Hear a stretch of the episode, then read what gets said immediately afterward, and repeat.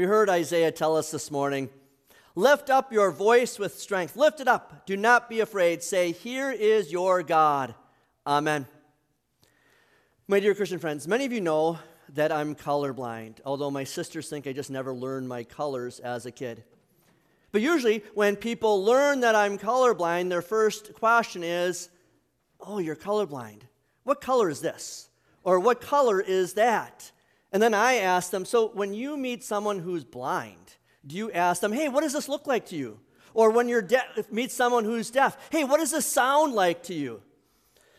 Now, I understand where they're coming from because if they are people who only see color, it's hard to imagine someone that cannot tell the difference between red and green, or cannot see shades of blue or purple, or someone who has no idea what color periwinkle is. But it's probably similar with someone who does not feel despair or anxiety.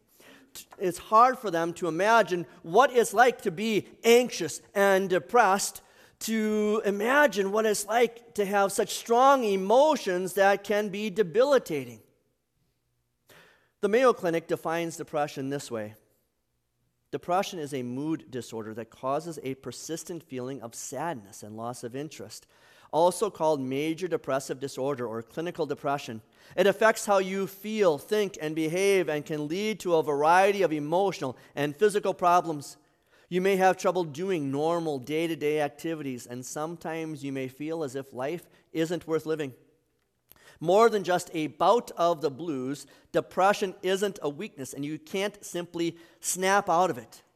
And so, you may not be willing to talk to others about how you feel depressed, anxious, listless, or perpetually sad. Because if, nev- if someone has never felt those ways, it, they may have the best intentions in talking to you, but their advice is not helpful. Not when they say things like, snap out of it, or, you know, if you would just get up and get busy, everything would be better, or you need to just trust Jesus more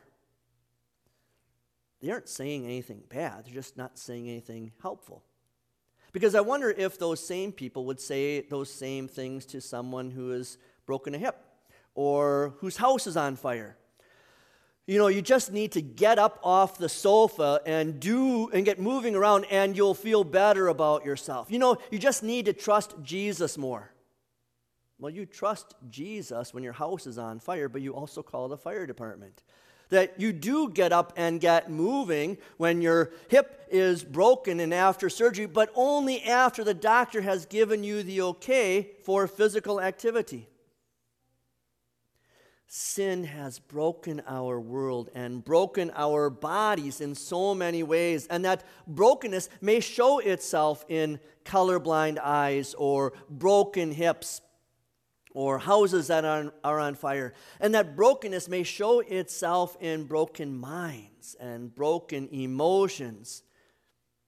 And no matter what someone says to you, that brokenness is real. Because it doesn't matter if someone says to, says to me, This is fuchsia. I don't know what that is. And it doesn't matter if someone says to you, Snap out of it, or uh, you just snap out of it, or just stop worrying. You can't do it. Our brokenness cannot be healed by wishful thinking. The way to deal with brokenness is with real healing. A $100 pair of glasses for correction of color blindness, medicine and physicians for depression and anxiety. The great physician of the body gives us physicians and counselors to help us with our brokenness when our bodies are broken beyond our abilities to heal ourselves. The great physician of the soul also blesses us with his holy word for our broken minds, hearts, and souls. And that's exactly what Isaiah is saying in these verses. Comfort Comfort my people, says your God. Speak to the heart of Jerusalem and call out to her. Her warfare really is over. Her guilt is fully paid for. Yes, she has received from the Lord's hand double for all her sins. There are no physicians or counselors to diagnose clinical depression back in Isaiah's day around 700 BC. And yet, I think we're safe in saying there are probably a lot of anxious and depressed people back then. I think we would be. It was depressing being in Babylonian captivity, not knowing if we were ever going to return home and being so far away from Jerusalem. But the worst part of all of this was that the people knew that this was their fault. It was because of their continual disobedience of God's laws. It was because of their constant worshiping of false gods instead of worshiping the true God. It was their constant refusal to repent of their sins that caused God to give them a message of repentance and led God to have them carried off into captivity for 70 years.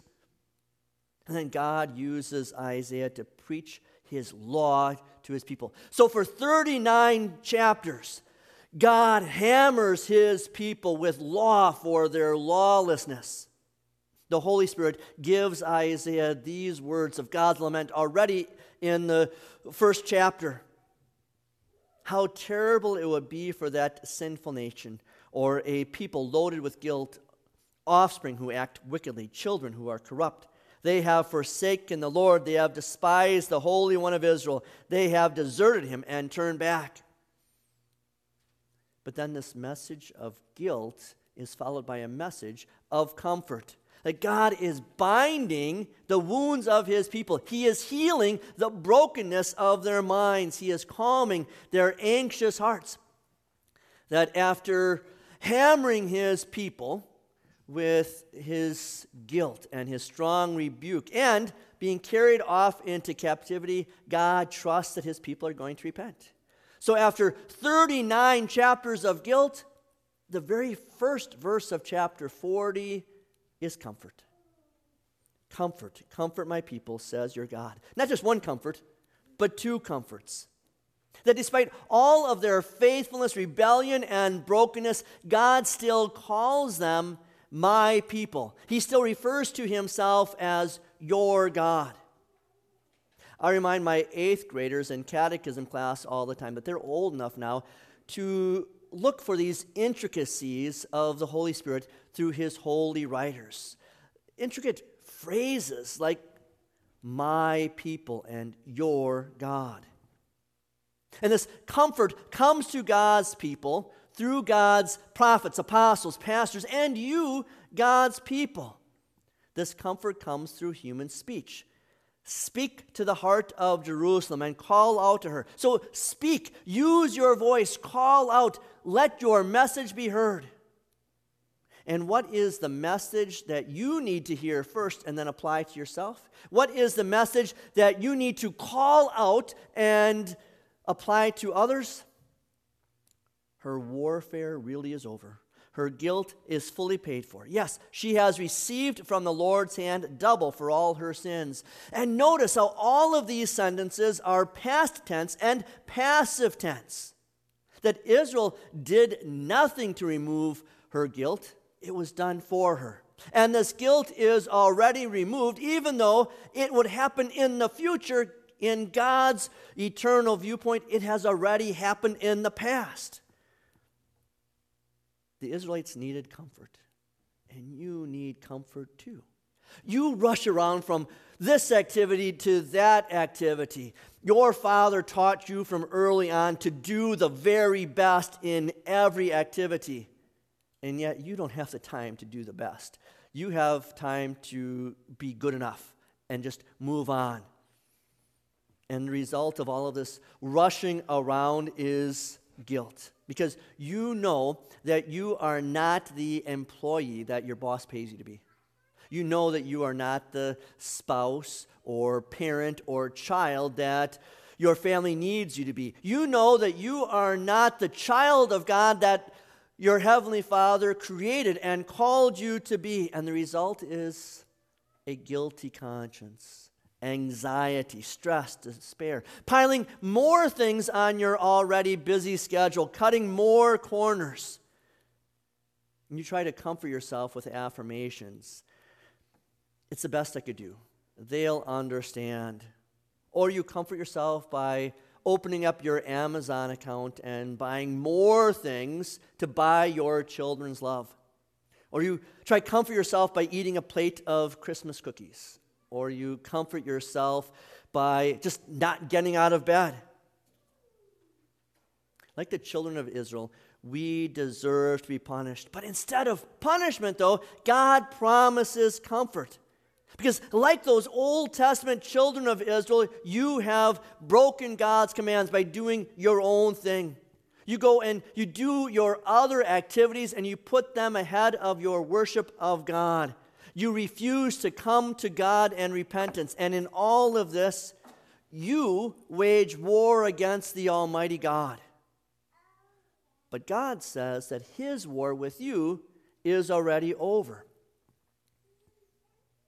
Jesus was born in Bethlehem to be your stand in, to grow up, and to take and drink every drop of his heavenly Father's wrath over your disobedience. He endured the hellish punishment for your rebellion, that he endured unspeakable agony because of your refusal to speak praises to God. And yet, through Christ, God's anger is quenched he puts down his weapons of war, that his wrath against you is satiated. The war between you and God is over because of your mediator, Jesus. You often place false guilt on yourself for the things that you think and that you do or don't do. And yet you ignore the real guilt that you should be feeling because of the things that you have done or not done against God.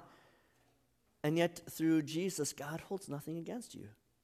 God doesn't offer you a cookie or an extra p- pillow or extra credit on your Amazon account to make you feel better about yourself, but God makes you feel better about yourself by removing your guilt. You may like an extra Christmas cookie to comfort you, and yet there is not a crumb of your sin left. You may feel like you can't get out of bed, but Jesus got on the cross for you. You may feel like you have to buy your children's love, and yet Jesus bought his heavenly Father's love and forgiveness by what he went through on the cross. For all of your guilt, sin, and rebellion, you deserve to be punished. But through Jesus, God gives you a double measure of his grace. Yes, she has received from the Lord's hand double for all her sins. Now, this doesn't mean just two times blessing, but rather ample blessings, abundant blessings, more blessings than you could ever imagine or dream of. Jesus took the scourge, the cross, the crown. He received the abundance of God's wrath so that you might receive an abundance of God's blessing from his hand. If you suffer from depression or anxiety, you may feel reluctant to tell others about what you're going through because they may not grasp how your depression threatens to pry your fingers off of Christ's, Christ's cross that you're trying to cling to. They may not be able to understand the darkness, of the shadow of your anxiety that is in your heart. So it makes it difficult for you to see the light of Christ in your life. But Jesus knows what you're going through. He is the divine physician of both body and soul. He even knows the right words to say, words to remind you that your guilt has been trumped by God's grace. The Lord comes not as your accuser, but as your forgiver, not as your tyrant, but as your shepherd, not as your judge, but as your savior, not to crush you deeper with more guilt so that you never feel like you can get out of bed, but rather to give you an abundance of double comfort with his love so that you are ever closer to him. And that double comfort comes to you when the Lord rended open the heavens to come down and break into history as God in a manger. He comes with comfort because you are his people and he is your God. Amen.